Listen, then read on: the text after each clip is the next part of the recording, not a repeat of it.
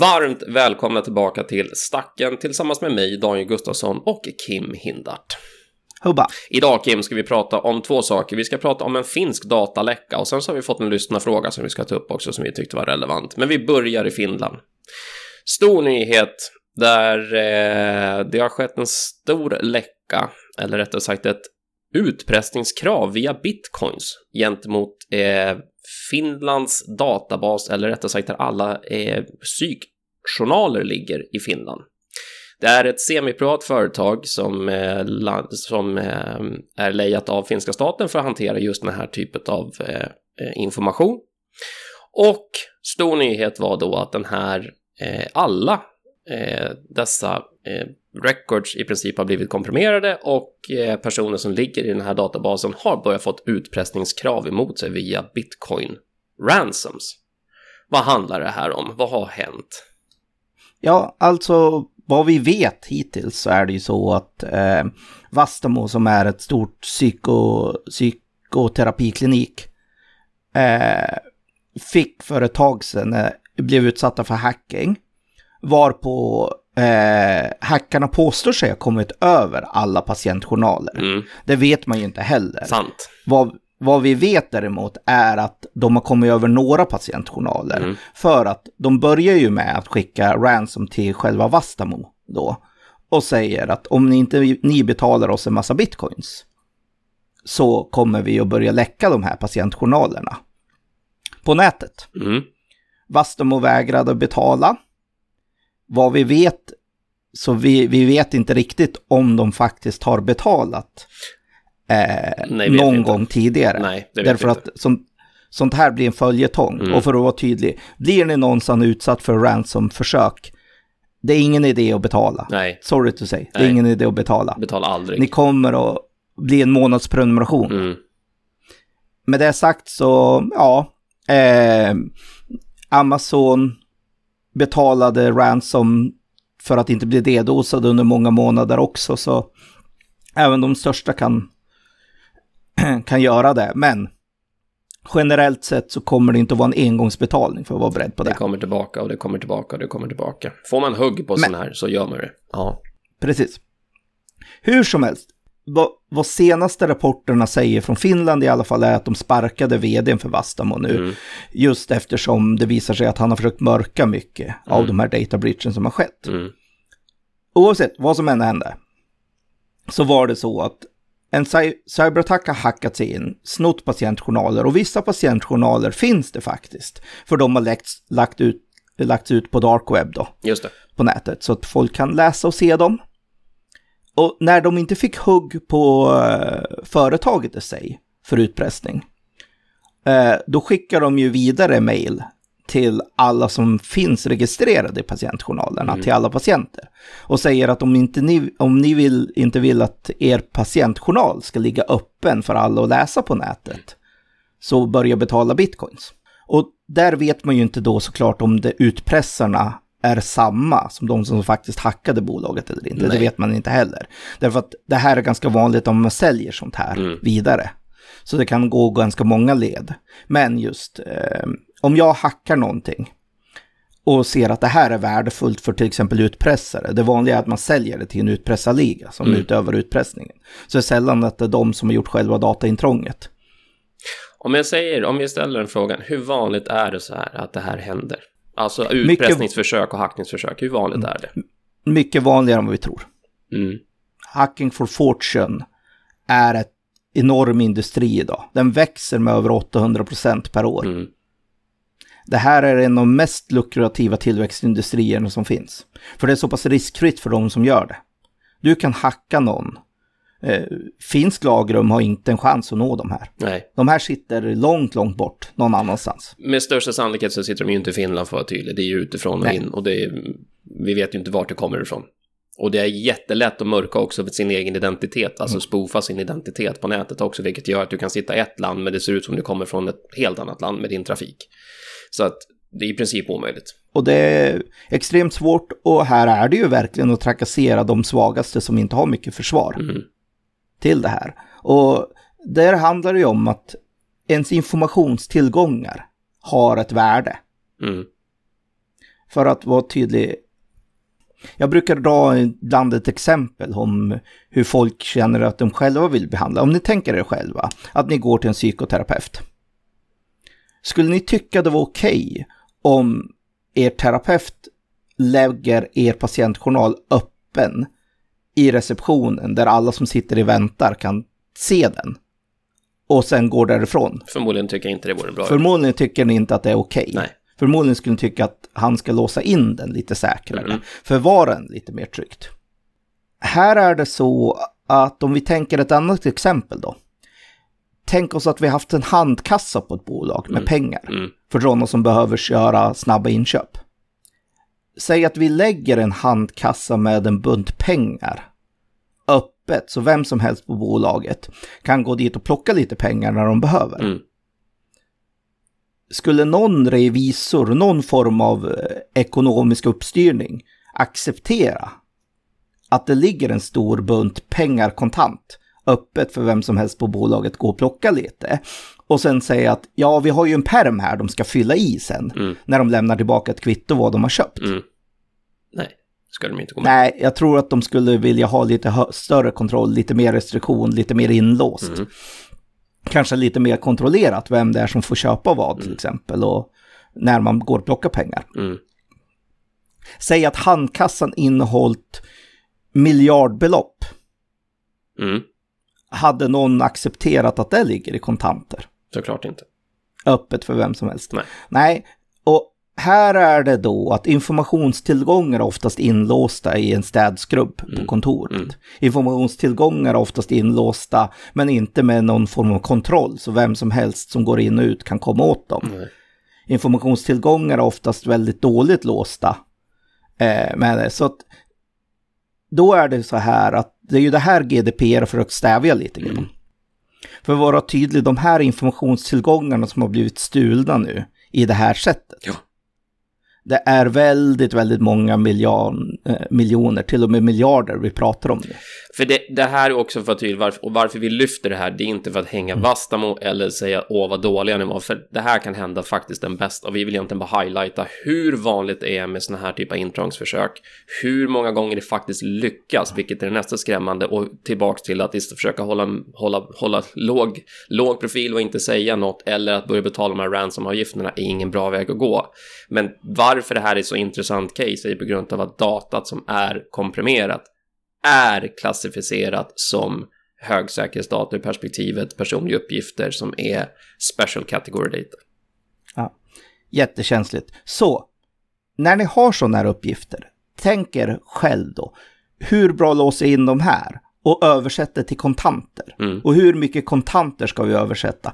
4% av er totala globala omsättning Mm. i kontanter ska ni översätta det till. Ja, Det ska ni översätta dem till, eller 20 miljoner euro, vad som än är störst. vilket som är stort. Men det är det ni ska översätta det här till i direktöversättning. Och om ni hade tänkt er, hur hade vi låst in och kontrollerat om vi haft 20 miljoner euro i kontanter? Mm.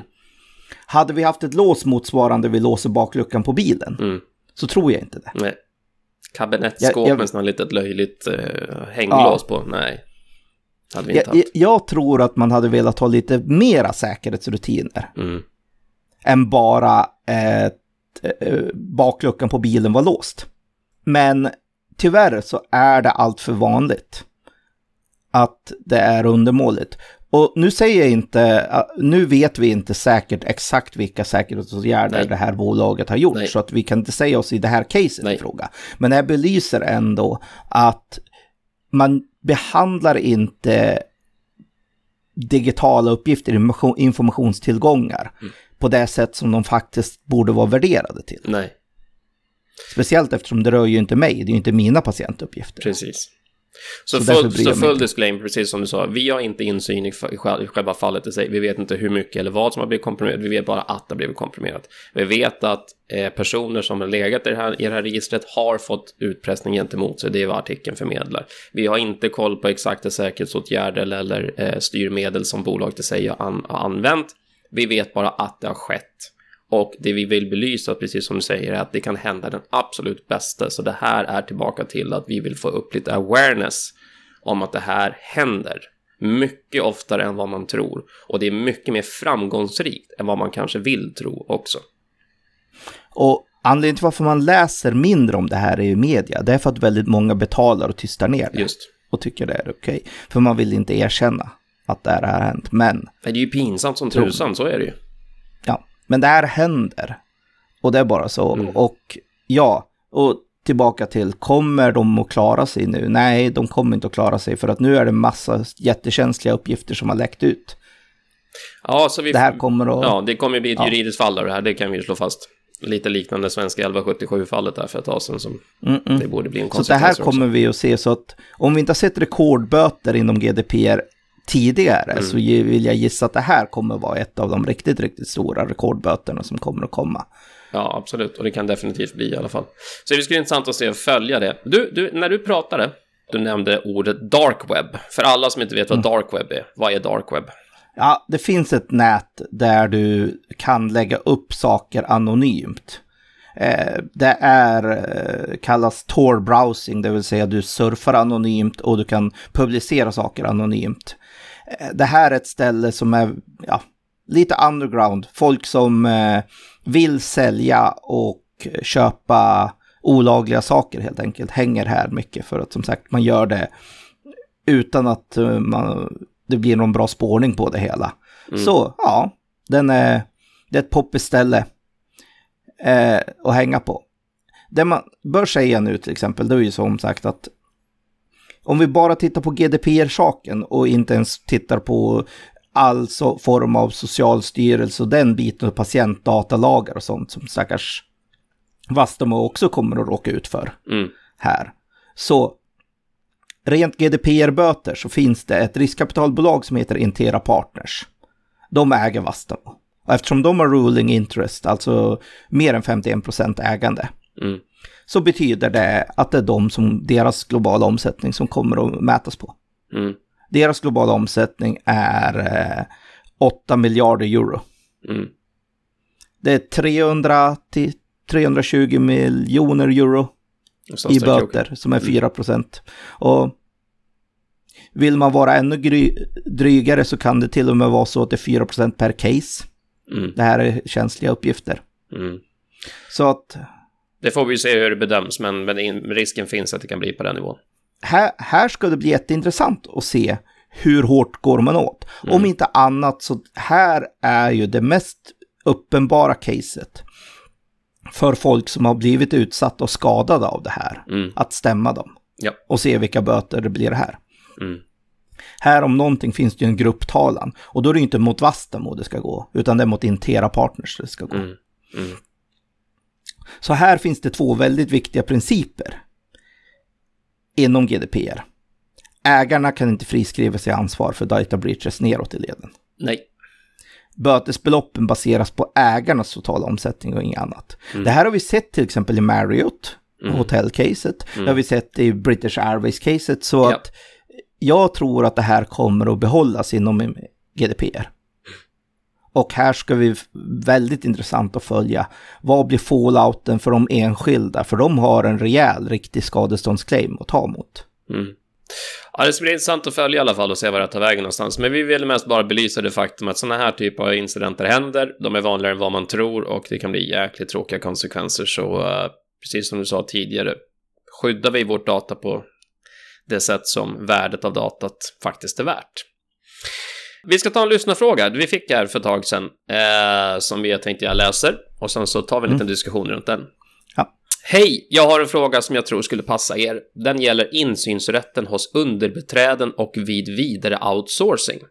Som jag förstår, både GDPR och reglerna för finansiell outsourcing, till exempel EBAs guidelines, så säger det att om du har ett underbeträde eller en underleverantör som i sin tur lägger ut personuppgifter eller outsourcad verksamhet ett steg till, så måste din motpart se till att du får en direkt insynsrätt även hos underbeträdet eller leverantören.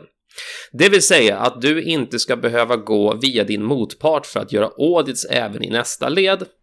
Men sker det någonsin i verkligheten eller är detta något som jurister i sina elfenbenstorn tror ska hända?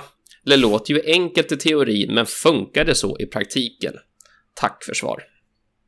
Ja, var ska vi börja? Ja, var ska vi börja? Ja, Kort, eh, kort svar är ja, det borde gå till så. men eh, riktiga svaret är nej, naturligtvis. Ingen, inget jag har råkat ut för någonsin, någonsin har gjort det här fullt ut. Nej. Man gör inte det fullt ut, men ja, det borde absolut gå till så. Juristerna tror att det ska gå till så. Men i praktiken, nej, det fungerar inte så, så är det bara. Men det, det borde man göra mycket mera. Mm. Det borde vara mycket vanligare att folk håller sina olika, de som, an, som hanterar ens personuppgifter ansvariga mycket mera. Mm. Då hade det här tagits mycket mer allvar, absolut. Här är ett case som är väldigt tydligt att om... Låt oss ta hela kedjan igen. Mm. Låt oss säga att vi är ett bolag som vill av någon anledning samla in personuppgifter om individer. Det kan vara av marknadsskäl, det kan vara av olika skäl. Ja, Mm. vi är ett bolag som vill göra det. Vi bygger till exempel någon form av tjänst på nätet. Mm. Frid och fröjd samla in uppgifter, eh, begär medgivande, begära lite sånt. Sen så vill ju vi köra de här uppgifterna och kanske inte vi som bolag vill ha dem själv utan då vill man outsourca dem Mm. till typ en molnleverantör. Är det speciellt känsliga uppgifter och är det framför allt finansiella uppgifter, till exempel om det står under EBAs regelverk, Mm. då finns det ett insynskrav. Du måste kunna göra en uttrycklig riskbedömning av behandlingen av uppgifterna. Så att den som är direkt kontakt med, säg, jag bygger en applikation och du skriver in din upp, dina uppgifter i den applikationen. Då är jag data controller och du är en data subject. Den som kontrollerar uppgifterna, alltså den som är direkt förbindelse med data subjects. Den som pratar med data subjects, alltså så att säga, den som är ansvarig, uttryckligt ansvarig. Det heter till och med ansvarig i, på svenska regelverket. Mm. Den är fullt ansvarig för att säkerställa att det finns insynsrätt i alla eventuella biträden, även underbiträden och hela kedjan ner. Så att, speciellt om det gäller finansiell data här, ska man vara väldigt väl medveten om försäkringsbolag är ytterst är det ytterst petigt att detta finns, men samtidigt så är de ytterst dåliga på det. Eh, då är det så att det finns ett känt, till exempel stor global tjänst, vi kallar den för Muffins. Mm. Muffins är det enda av de tre stora globala tjänsterna som faktiskt har ett tilläggsavtal till sina standardavtal. Där du får insynsrätt. Men bara i Muffins egna anläggningar, inte Mm. Muffins underleverantörer. Så att den håller inte ens hela stegen ner som du ska göra där. Och då är Muffins det enda av de stora som faktiskt tillåter det här. De andra tillåter inte ens insynsrätt och besök på platsen och auditing av dem själva. Så att om jag som tillverkare av en applikation och ansvarig av uppgifter, jag måste tänka mig för lite grann med vilka biträden jag anlitar under. För att biträdena måste också gå med på full transparens och insyn. Det finns vissa som gör det, men för att vara extremt tydlig, det gör man inte gratis heller. Nej, till att börja med, det är för få som gör det, men de som gör det, då kostar extra pengar. Ja, så att vi måste vara tydliga också. Och med, med rätta, det är en administrativ tilläggsgrej. Absolut, det är inte snutet alls. Men det här är viktigt att du som ansvarig i slutändan måste ha koll på hela den här kedjan av dina underleverantörer. Mm. Och deras lev- underleverantörer i sin tur. Så är det bara. Så att Kort sagt, det är förväntan på att det ska göras, men nej, tyvärr gör det inte i tillräckligt stor utsträckning. Men det borde göras. Och ja, jag tror att juristerna lever i en annan värld. Ja, för det, ja, tyvärr. Det finns en praktisk värld och så finns en juridisk värld och de matchar inte alltid. Och det har vi lärt oss den hårda vägen inom introduktionen av GDPR. Och det här har vi pratat om förr i andra sammanhang av hur viktigt det är att jurister och tekniker pratar med varandra och att affärsutvecklare och jurister pratar med varandra. För det är jätteenkelt att säga följ lagen som jurist. Och det är jätteenkelt som teknisk implementör att säga ja, bara vi håller vår tekniska stand så är det lugnt. Hur funkar det praktiskt är det vi behöver reda ut. Och följa lagen är jätteenkelt om jag bara säger det. Hur gör vi det praktiskt? Här har alla jurister som lyssnar på det här, ni har ett jätteansvar att ge er i kast och börja beblanda er med tekniska leveranser och förstå hur det funkar tekniskt. Att bara peka på en regelbok och en lagbok är inte särskilt god vägledning. Hoppas det var svar på din fråga. Jag hoppas att du är nöjd med det. Har ni fler frågor och vill ni ställa dem till oss så gör ni det på citynetwork.se podcast. Där kan ni få all information, länka till avsnitten plus att ni har möjlighet att ställa frågor till oss. Eller om ni vill vara med i podden så har ni möjlighet att kunna anmäla ert intresse där också om ni vill vara med och debattera, prata för någonting som ni håller kärt i detta ämne. Men idag, Kim, så nöjer vi oss med att vi lyfter blicken för ransomware hacking. Det är mycket vanligare än vad vi tror. Och vi önskar alla lycka till på färden med denna resa inom GDPR och dataskydd. På återhörande, vi hörs framåt. Hubba!